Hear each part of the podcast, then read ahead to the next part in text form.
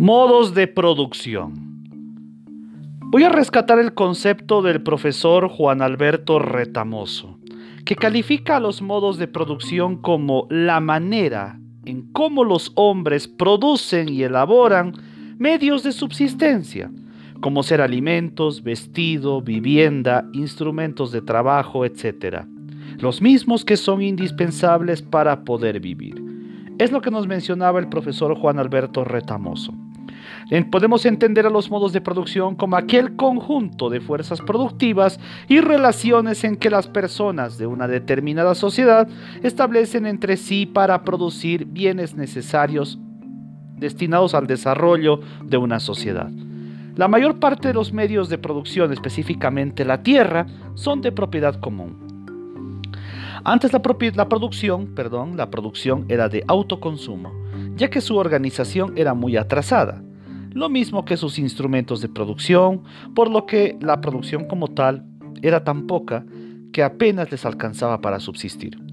Al satisfacer sus necesidades, los productores, y no sobrar nada, no existe ya la posibilidad de apropiación individual de lo producido, por lo que todas las relaciones sociales que se establecen son de carácter comunitario.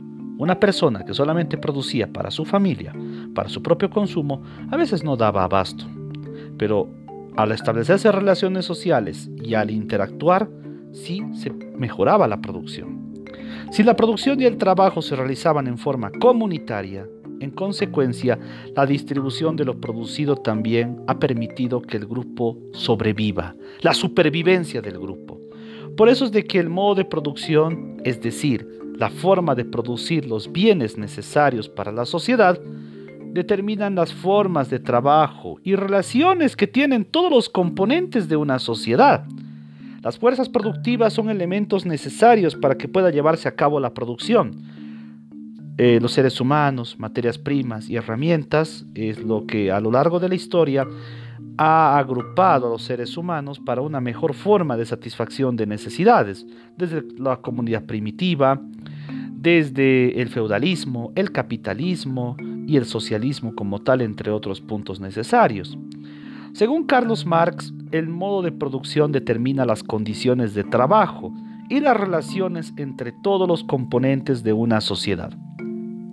Considera que las fuerzas productivas son elementos necesarios para que se pueda llevar a cabo la producción, y las relaciones de producción son nexos y relaciones que se establecen entre los individuos que intervienen en la producción de bienes y servicios.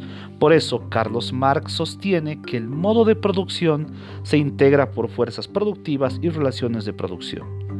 Lo vamos a decir de una manera más clara entre los puntos económicos. El modo de producción se puede dividir en dos. Se divide en modo de producción material y en modo de producción teórica. Reitero, el modo de producción se puede dividir en modo de producción material y en modo de producción teórica. ¿Cuál es el modo de producción material? El que vemos cotidianamente y está casi en todas las relaciones. El modo de producción material es el proceso económico a través del cual se producen los bienes materiales para satisfacer las necesidades sociales pueden tener un proceso de producción simple o complejo. El proceso de producción simple es generado por cualquier persona físicamente apta, en tanto que el proceso de producción complejo es por dispositivos sofisticados y científicos altamente especializados. Tecnología. Los elementos del modo de producción material son tres. Tomen nota. Los elementos del modo de producción material son tres. Materia prima, fuerza productiva y producto. Reitero, los elementos del modo de producción material son materia prima, fuerza productiva y producto. La materia prima es el objeto sobre el cual el trabajador va a realizar una operación determinada para generar un producto. La fuerza productiva es el trabajador y los instrumentos que utiliza, ese desgaste de energía en la elaboración de un producto. Esa es la fuerza productiva.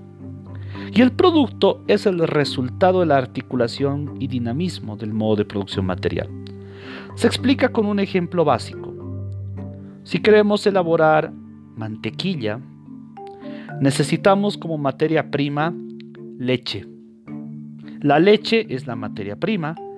La fuerza productiva será el ingeniero agrónomo o también el ingeniero en producción de alimentos, el ingeniero, el ingeniero productor de alimentos y los industrializadores que estarán en la fábrica para elaborar mediante el lácteo la mantequilla y el producto es la mantequilla ya empaquetada y elaborada para ser distribuida.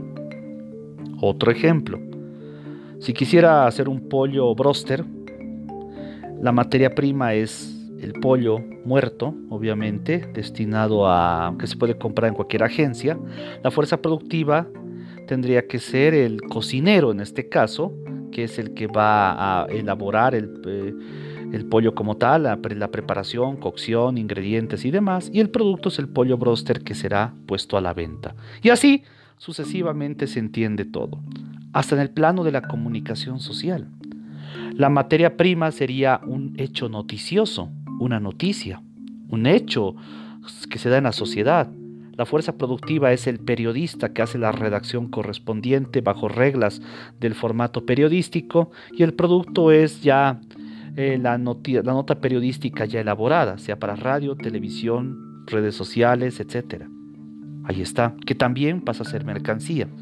El producto como tal, de este modo de producción, pasa a ser mercancía, pasa a estar en el mercado y entra al campo económico.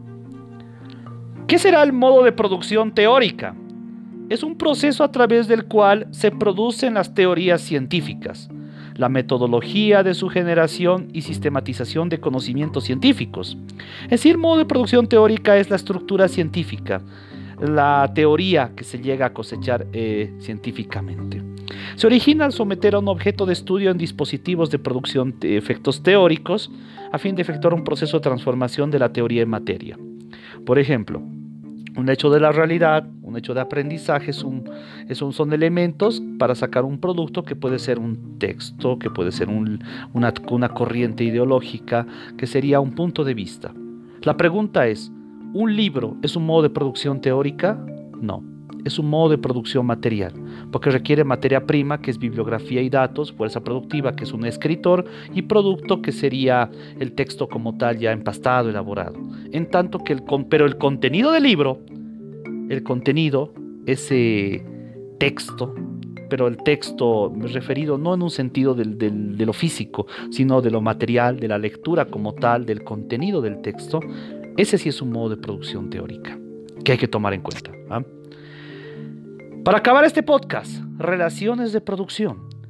Las relaciones de producción son las diversas formas de propiedad que puede existir en los medios de producción, como máquinas, herramientas, fábricas, entre otros. También engloba diversas clases de vínculos laborales y la forma de distribución de los frutos en la producción entre los miembros de una sociedad. En síntesis, los modos de producción son una base económica central importante en la interacción de la economía como tal. Fin de este podcast.